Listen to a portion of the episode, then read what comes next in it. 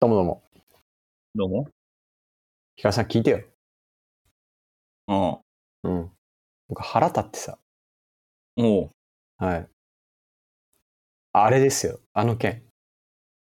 あの件うん。ああ、あれか。うん。なんか大福って言っとき中がこしあんのやつの話。待って待って待って待って待って待って。違う違う。こしあんつぶあん戦争はもう終わっ終わったた。それもうそれもう終わった。つぶあんの勝利決まってるんで。うん。いや、山本さんが腹立ってるって言ったらまあ、それくらいかな。い意外に温厚なんでね。 ちなみにあんこの中身に入れていいのは栗か生クリームか論争ももう終わってるんで。栗です。ああ。い俺は栗もダメだけど。栗ダメ。うん、そうっすね。プレーンしか許されてないっすね。我が家では。栗アレルギーか。でも豆は一緒。あんこの外というか餅側の豆。いやいや、ま、豆は最高。だって豆そ最の高、だよね。うん。だって一部だもん、あんこの豆は。ま まあまあまあまあ。でもそれ、あれが餅に刺さってるわけですよ。でもまあ、その、ななんていうんですか。祖先じゃないですか。 あんこの。うんだからいいんですよ。なるほどね。うんで、まあちょっと、あの、話題を戻しますよ。大福にうん、いや、違う。あの、もうちょっと大福を忘れて。あの、いちごの話ももうしないから。わかった。あのさ、和菓子全般。いや、違います。マイナポイントの話です。 マイナポイントえ、はい。マイナポイントの話です。はあ、うん。マイナポイントっていうか、マイナンバーカードの話なんですよ。マイナンバーカード。はい。はい。これもうちょっとブチギレ案件で、なんかあの、マイナポイントをいっぱいつけたるでみたいなキャンペーン、国でやってたじゃないですか。やらせていただいてます。ね、やらし、今だやってるあれって。いや、もう終わっもう終わったくさいだから、まあ、終わってようが続いてようがいいんですけど、まあ、散々あお、煽ってきてたじゃん。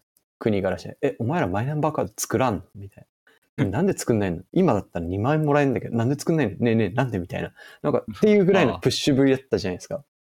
あ、大阪もそんな感じですか。大阪ひどかったよ、もう。関西弁であ。関西弁で国が。うん。どんななん感でじ、作らんのなんなんで、な、なんでないなんでな、なん でや、いや、 2万円でかいやんって。めっちゃ言ってきてて。うん、関西人をバカうにしてるさいなと思って。うるさいなと思って。 じゃかしいわそうそう。うるさいわと思って。で、えっと、まあ僕と妻はもう持ってるんですよね。はいなん。で、子供子供の、うんあの、2名の子供の分を、もう、なんか、いいよ、わかった、作る、作る、OK、作るわ、みたいな。うん、わかった、わかった、わかった、作るよって言って、去年のね、年末、12月の頭の方に、あの、ピピッと、あの、申し込んだんですよ。スマホうで。ん。うあれ、ん。スマホで申し込めるのグッドじゃんと思って。うんもうこれよ、ようできとるなって。これがヒカルさんが作ったっていうシステムか、と思って。作ってないわ。いや、ヒカルさうんん書いてたもんな、Python でみたいな。 まあ、ただの QR コードだからな。あのいや、そう、いや、あの申し込めるの全然いいじゃんみたいな。可愛い子供の写真ピッてつけてうん。申し込んだんですよ。で、時はもうね、1月の終わり ?1 月の終わりに、あれ、そういえばマイナンバーカード全然来ないんだけどって。全然来ないんだけどと思って、その、なんか追跡、追跡できるじゃないですか、申請状況。うん。そしたら12月12日には自治体に発送済みって書いてたんですよ。はいはいはい。だから、あ、申し込んだから1週間後にはマイナンバーカード自治体に発送されてるんだって分かったんですよね。うん。うん。だけどなんか自治体から待てど暮らせど連絡が、まあそこから約2ヶ月来なかったんで、なんか、あの、うちの妻に、ちょっと僕忙しかったんで、あの、その自治体に殴り込んで焼き討ちにしてきてくんないってお願いしたんですよ。やいちゃった。うん。 なんで、あの、とお大阪府の帽子は今ないです。市役所。なるほど。うん。えっと、こねちら。そう、それ、 そうそう、台東区と同じでないんだけど、あの、ついでにね、ちょっと職員に最後、あの、陳述してもらったんですよ。なんでないんって。なんでないんって聞いたら、いや、すいません、なんか届いてるっぽいんですけど、うん、なんか、あの、受け取りのために、あの、はがきを送るわけじゃん。うん。あれが間に合ってないっていうか忘れてたっぽくって。あと1週間後にハガキ送るんで、ちょっとハガキ届いたら、ハガキと、えー保険証と、医療書と、あと、本人連れて、平日の市役所がやってる間に来てくださいって言われたんですよね。うん。え、待ってみたいな。本人って子供ですよみたいな。あ、そうです、そうですって。で、子供って平日の9時から5時っていないっすよみたいな。あ、そうなんですよ。なんで休ませて連れてきてくださいみたいな。え、そこ連れてくんのに私も休まなきゃいけないですよねみたいな。あ、そうです、そうです。お母さんも休んでみたいな。はみたいな。で、あと後ろの方になんかマイナーポイントを受け取れる口座の登録の用紙とかあるんで、よろしくみたいな感じで、で、うちの妻はブチ切れて帰ってきたっていう。なるほど。で、うん。うん。これどどうどうなってんですかなんかあんだけ、なあ、2万っぽいといらんみたいな、煽っといて、ちょっと休まないといけないじゃないですかみたいな。で、なんかそれうんツイッターに書いたら、6人子供がいるうちの社員が、いや、うち6人いるんだけど、みたいな。めちゃめちゃしんどかったわって言ってて、う。うんんまあ、僕の10倍ぐらい怒ってたんで、うんうんそ彼の怒りをぜひ沈めてほしいなと思って、ちょっと氷川さんに聞いてもらいたいなと思う。いや、で僕その問題実は考えたことあって、うんうん。この問題。うん。で、なんか2個に分かれると思ってるんだよねおーおー分岐がある。なんか一つはそのデジタル的な話でどう解決するかっていう話と、うんもう一方は、うんこれはマイナンバーとかデジタルに限らない、なんか社会全体の問題としてどう解決するかって話があるんじゃないかと思って、へえ。で一個目の、その、まあ、来庁しなきゃいけない問題。うん市役所出頭、市役所出頭 問題。出頭問題ね。うん。これに関しては、なんかソリューション自体は全然、本当は存在すると思ってんだよね。うんうん。なんか俺は、いやまあまず一つはちょっと、まあ、半分ふざけ半分本気で言うと、うんなんかバンクシーメソッドみたいなやつがあるんじゃないかって勝手に思ってて、はあ。なんすかババンンクシークシー、なんかさ、バンクシーのさ、絵をさ、サザビーがさ、競売に出してさ、うんオークションにかけてさ、売れた瞬間に、なんか、シュレッダーでバンクシーが遠隔操作で全部、 絵をああ。裁断しちゃったみたいな事件があったと思うんだけど、はいはい。まあ、結局、その、まあ、本人確認と本人に確実に渡したっていう風な、うんまあ、証拠があって、やっとマイナンバーが使えるっていう状況にしないと良くないみたいな話だと思うんだよね。うんうんうんだから、ベースとしては、まあ、多分郵送にすればいいんだと思うんだけど、うん多分郵送だと、その、なんかわかんない、ほできないのか、本人確認が甘いのか、まあ、もしかしたらコストの問題かわかんないけど、うんうん。まあ、郵送にしてくれればいいなって思うんだよね。うんうん。で、なんか俺の考えたのは、その、なんだろう、マイナンバーカードが、こうんう、枠みたいなやつに入った状態で届く。うんうんうん。で、えっと、家に来て本人確認みたいなので一応顔はやるんだけど、それとは別に、なんか、はがきかメールかなんかで認証番号みたいなやつが送られてきてて、うんうん。時間以内にその認証番号を入れないと、その枠がマイナンバーをシュレッダーするみたいな。うんうん。で、ピンが入れるとそれが外れる。で、はいはい。中に入ってるチップも、その暗証番号入れるときに初めてアクティベートされるから、そもそもその、うんなんだろう、2回本、だから、なんなんていうの、あの、あれですよ。おおオースですよ。オース系、オース。なんていうのあれ KYC 二。段階、二段階認証。二段階認あ証する。なるほどね。うん。これならまあ安全度は増すから許されるのではみたいな。まあ、多要素認証ですね。多様性認証、まさに。ねま。あ、シュレッダーのは嘘だけど、うんでもなんかうまくそういうふうに多要素認証しないと使えないみたいな感じにできないものかみたいな。いいじゃんね、そふうれにで。思って、うんなんかまあ、それはデジタル的な意味の解決な気はするんだけど、うんうんただなんかど、同時に思うのが、この問題って別にマイナンバーとかの話じゃ全然ないと僕は思っうんうんてうん。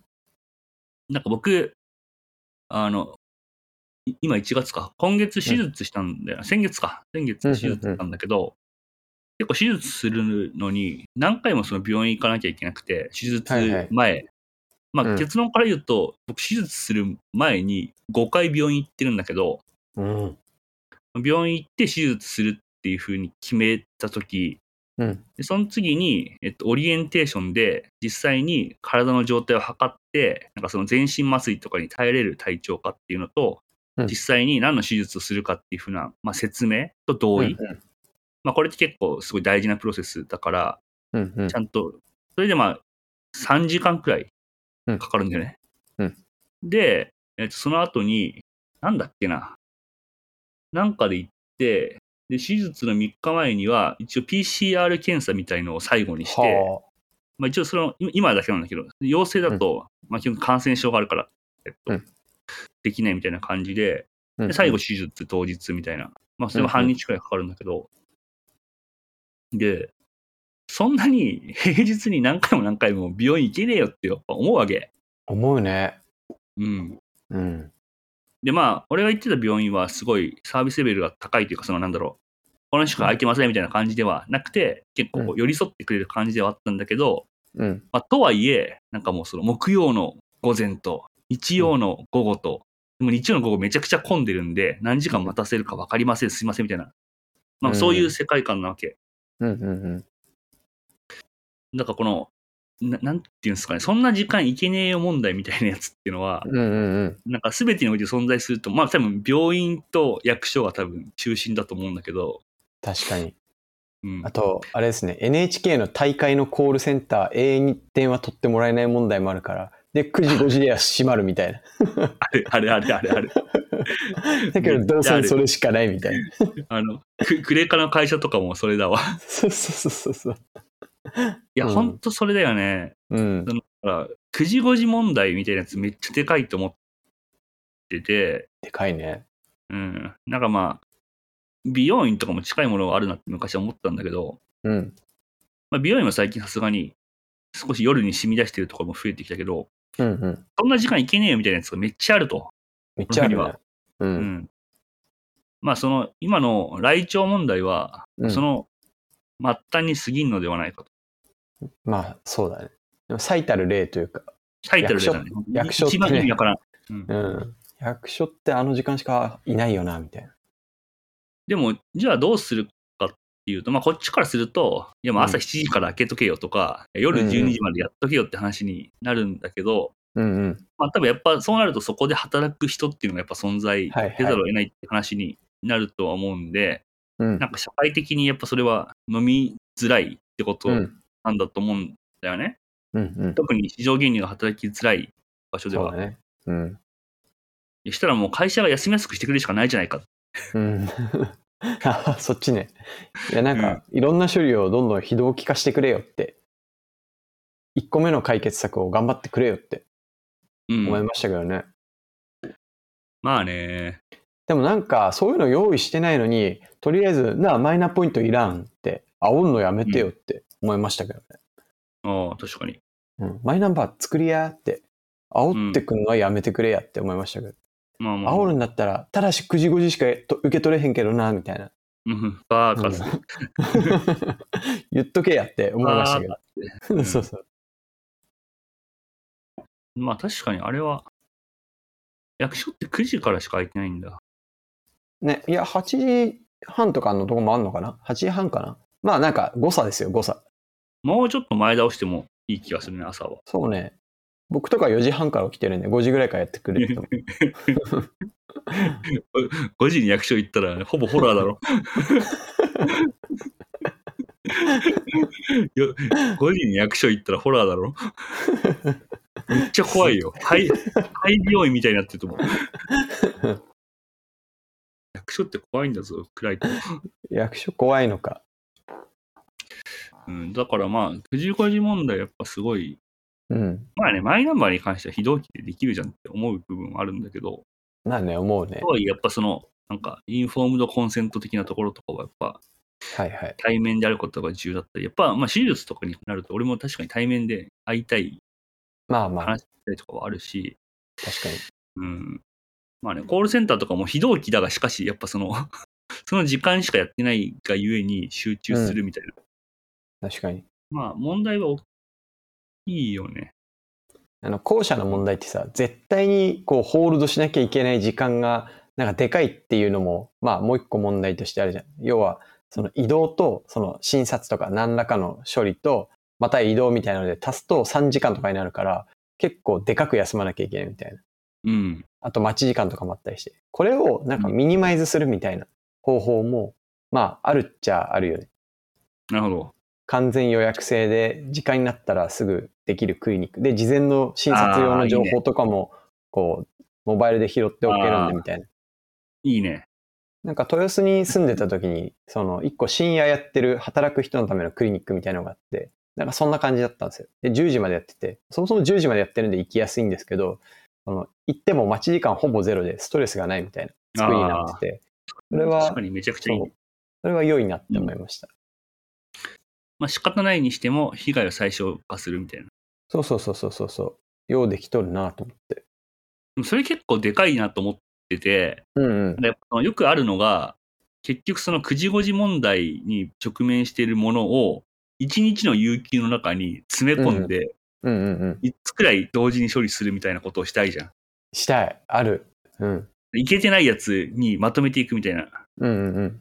でも1個のロットが長くてさ、時間が深くてだとさ、それは結構しづらいんだよね。そのわかる。アソ、アソートが作りづらいから、確かに一個一個の時間がミニマイズかつ時間がちゃんと確定してれば、うんうんうん。例えば9時11時で病院行こう。で、12時に役所に行って、しかもそれも予約してるから待たないっしょみたいな感じにできたら、まあ最悪有給1日で全てが消化できるから、なんか計画はしやすいよ。間違いなうい。なんか、これ僕は絶対待機時間問題って言ってて、あの、ネットスーパーって枠なんですよ、配達が。あるね。うん10時から1時みたいな、3時間のどっかで届きますみたいな。でこれ絶対待機時間が、まあ、その間実際に受け取りにかかんって数分だけど、結局この3時間は抑えなきゃいけないみたいな、家にいることをでそれ割とストレスだから、なんかこの、実際3時間だとしても、なんかあなたに待っててほしいっていう時間はこの10分ですみたいなのを、こういかに伝えられるかっていうのをすると、絶対的な待機時間は10分にできるんで、なんかそういうイノベーションをしたいね、みたいな。いやわかる。ね。いや、それめっちゃわかる。しかも、家に、俺、朝風呂問題っていうやつがあって、今日問題めっちゃ出るやん。そう。うん。僕、朝風呂派なんですよ。ここれ。は。体質的に。うんうん。なんですけど、あの、大体やっぱその荷物の受け取りとかになると、うんやっぱ気持ち的には、あの、土曜日のを指定するんだよね。平日やっぱいないから。うんうんうん僕は外行っちゃうから。うんうん。で、土曜だけど、まあ土曜だとできれば午前中に受け取りたいたいじゃん。午後復はいは活いしはたいいかはら。いはい。でもなんか9時、12時みたいなわけじゃん。うん。一時とかねそ。うそそうすると、少し寝坊すると、風呂に入ることできなくなるっていう。なるほどね。あ、おあ、あちょっと今な、5分だったら、みたいな。いけそうるかもしれないけど、これピンポン来たらやばいな、みたいやばい、そうそう。な。いや、せ結めぎ構合嫌いじがゃん。ね。ううんん、せめぎ合ってるね。めっちゃあるよね。うん。 面白い。なんかこの、すげえあうん。あるんだよね、そううんでさ、あともう一個さ、あのうん、多分ソリューションとして、うんあの、前日に詳しい時間を確定してお電話しますみたいな、ソリューションも多う分、一応考えてると思うんだよね。はいはいはいはい。引っ越しとかは特にあるけど。あの、大型家具の購入時とか。あ、そううそうそうそうそうそう。 うん。でもさ、やっぱさ、それも9時5時問題でさ、なんか4時とかに電話してくるんだよ、前日の。はいはいはいはい。めっちゃミーティングしてるみたいなわかるわかる。そもそも受け取れない時間に電話してくんな、みたいなね。電話してくる。で、うんこいつなんだ、あもしかして明日家具の配達あるから、こいつ家具の配送員かもみたいな感じに、ミーティング終わって7時ぐらいに電話すると出ないんだよ。わかる。あれ、Google フォームで送ってほしいよね。いや、そうんう。おいってなんだよね。で、次の日に昨日電話したんですけどとか言われて、うんはい、すいませんすいませんすいませんすいませんすいません僕も直近それ子供の二段ベッドを買ったんですけど、あの、全く同じ問題に遭遇しました。なんかあれさ、見計らってさ、電話してきてるような。出れないこっちがなんかしてマるジけでど。、マジで、これ、うん嘘じゃないんで、嘘じゃなくて、本当の話で言うんだけど、うんなんか歯磨きしてる時に限って電話してくんだよ、あいつら。なるほど。これ2回くらいあって、出れねえよ、みたいな。で急いでこうやってやって、ガシャして、ブルブルブルガラベルやったら、切れて、うんあ途中で。いやいやいやいやいや、みたいな。でもそれ出ちゃえばいいじゃん。この、こ俺、の、お前、おい、おい、おい、おい、おおい、プシュみたいな。そうなんだよね。だから、もっとよくやってほしい。もっとよくできますね、世の中は。まあ、やや高望みなのかもしれないですけど。まあ、その説もあるよね。その、うん。だから3時間待機することで、なんかまあ時間を無駄にしてるみたいな感覚の方が間違ってるって説は、うん、うん、ああるある。カリカリすんだよと。そう。お前らそん、どんだけバラバラになった時間を生きてるんだみたいなね。うん、あそうそうそうそう。うん。だからまあ会社1日2日とか休むのも、もう普通にしろみたいな方が正しいっていう説もある、ある。うん、ある。めっちゃある。なんか僕もカリカリするタイプだから、その時間とかに対して、ついつい、そうっすねあの、もっとなんとかできるだろうって思っちゃうけど、うんまあ、その感覚の方が、社会、なんか世界という意味で間違ってる説もあるんいや、全然ありますね。なんかそれめっちゃありますよね。なんか、うん。なんか人は自分の時間をなんかいっぱい取られるっていうよりは、なんか、あの、他人の都合で、その自分のものを持っていかれてる感覚になるんでしょうね。ああ、そうだね。ううん。ん盗まれてる感覚というか。やっぱり自分のものだと思ってるものをコントロールできないってことに対して、やっぱ人間のストレスみたいなのが本能的にある。ね、ありそうんうん。まあでもカリカリしないようにした方がいいんだろう な。う。そうっすねうん。まあでもでも、あさっきのの、カリカリした結果として、うん。その台東区役所と大阪の某市の市役所はなくなっちゃってるわけなんで、思えた。うん、焼き討ちによって。え、ちなみにそのネットスーパーの絶対待機時間問題っていうのはなんかこう、時きようがある、そのかか課題なの。あ僕はあると思ってて、あのまあ、どこまでできるかですけど、まあ、ネットスーパーってマルチドロップっていう方法で荷物を配達することが多くて、まあ、なんか店を出た車が6箇所回って帰ってくるみたいで3時間でこの6箇所回りたいから3時間って枠になってるみたいな。はいはいはのい。があるんで、えっと、この6箇所のうちに自分のあの番順番がまあ3番目だって決まった段階で、まあ、ルーティングもできるし、およそ何分に届きそうっていう通知をするとか、あるいはもっと原始的なので言うと、えっと、今、あなたは何番目なんだけど、その前の場所を出たらお知らせしますみたいな。そうすると、はいはい。あ、あの、家に戻らなきゃいけない10分前ぐらいにお知らせが来るみたいな。うん。あじゃあ私10分以内に戻る場所だったらどこにいてもいいわみたいな。っうん。ていう、なんかその完全な解決はないですけど、いやあ、のマイルドな解決はありそうだなって。それはいけるぞ。うん。あの、バスが全く同じ話だと思ってて。確かに、確かに、あいつ時間通りに来ないんだよね。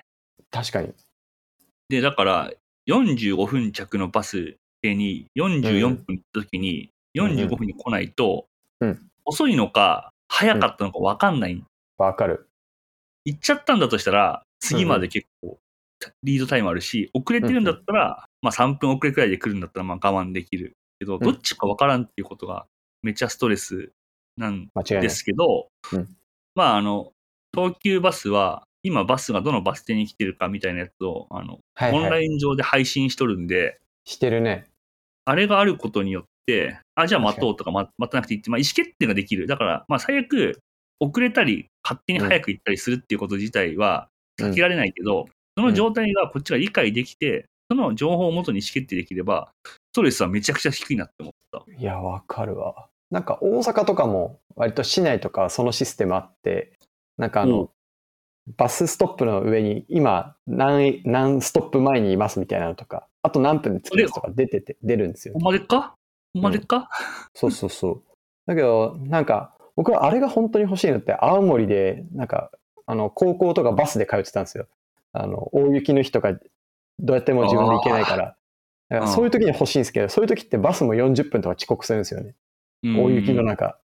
うんなんか、なんか、あのむしろそういう過疎地に欲しいな、みたいな確かに。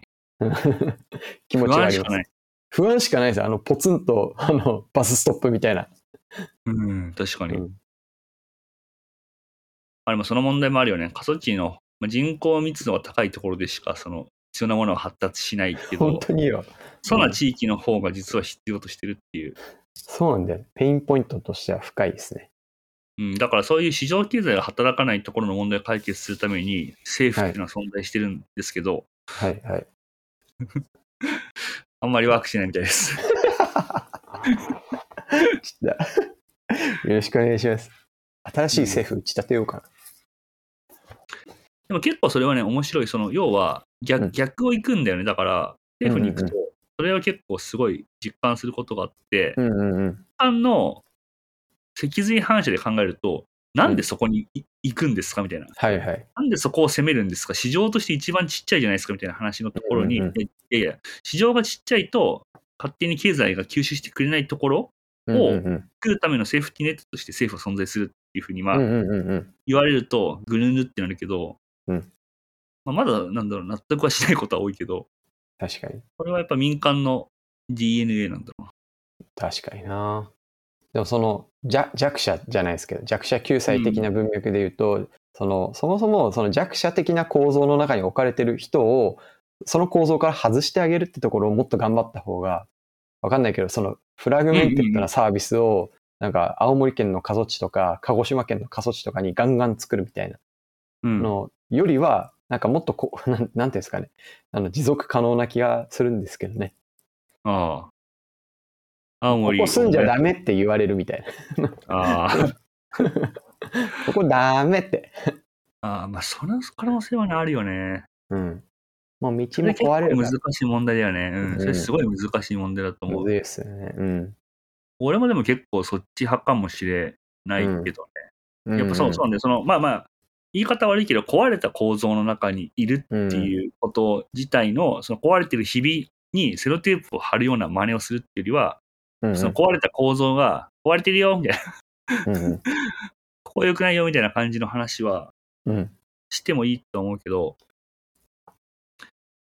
まあそこは侵害できないからね、やっぱりそのそうなんですよね外部はやっぱあの、日本って道の上に家ができたんじゃなくて、家が建った場所に道を引いた国家なんで、そのうんうんルーティングとかやるとめちゃくちゃ如実にわかるんですけど、明らかに効率が悪いんですよね。なあるほど。の、その、京都の5番とかと比べたりすると、なんか、あるいはイギリスのサービスとかと比べたりすると、明らかにその ルーティン効率が悪くて、なんかこれが全部の、そのさっきの政府の仕事の効率が悪いみたいな問題に全部直結してんじゃないか説っていうのはあははありますよね。人って集めた方が効率がいいから。うん。うん。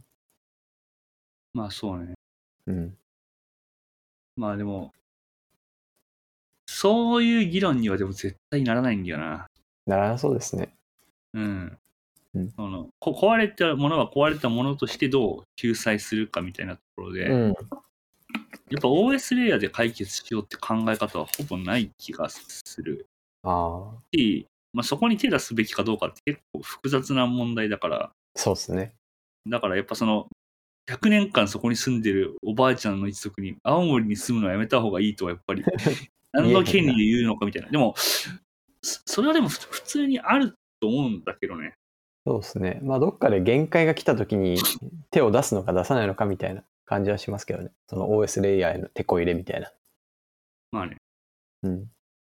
でも日本人は、まあ3人しかいない村でも電柱を絶対に引くみたいな感じの 世界観でやってる気がするね。そうですね。うんそこにいくらコストがかかろうとも。そうですね。うん。楽天モバイルもぜひそういうところにあのアンテナ立てに行って頑張ってもらいたいですね。なんで楽天モバイル。いや、何の話だっけ えこれはですね。うん。いい。あの、焼き討ちの話です。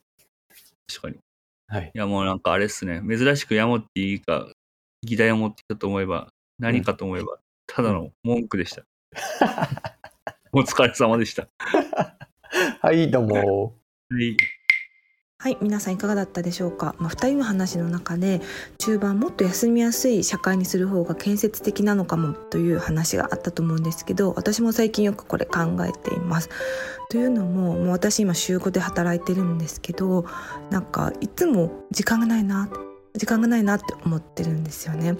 でもこう限りある時間の使い方っていう本を読んだりとか、まあ、イギリスがその週4で働く実証実験したみたいなあの記事を見たんですけどなんかそもそも時間その週5で働くっていう前提を変えた方がいいんじゃないかって思うようなこともありましたなんか昔はそれこそ週6がまあ世界社会の一般的な働き方でそれが今大体週5が基本だと思うんですけどなんかそこの前提も変わってこれからもう週4になってもいいんじゃないかとか果たして週3でもいいんじゃないかとかちょっとそういうこと思ったりなんかひそういう価値観の変換期なのかななんても思ったりしました。ということで次回なんですが次回は久々のあのお便りに回答会ですただあの全然回答できなかったっていうオチがついてる回なのでもう次回も楽しみに待っていただければなと思いますではまた次回お会いしましょうバイバイ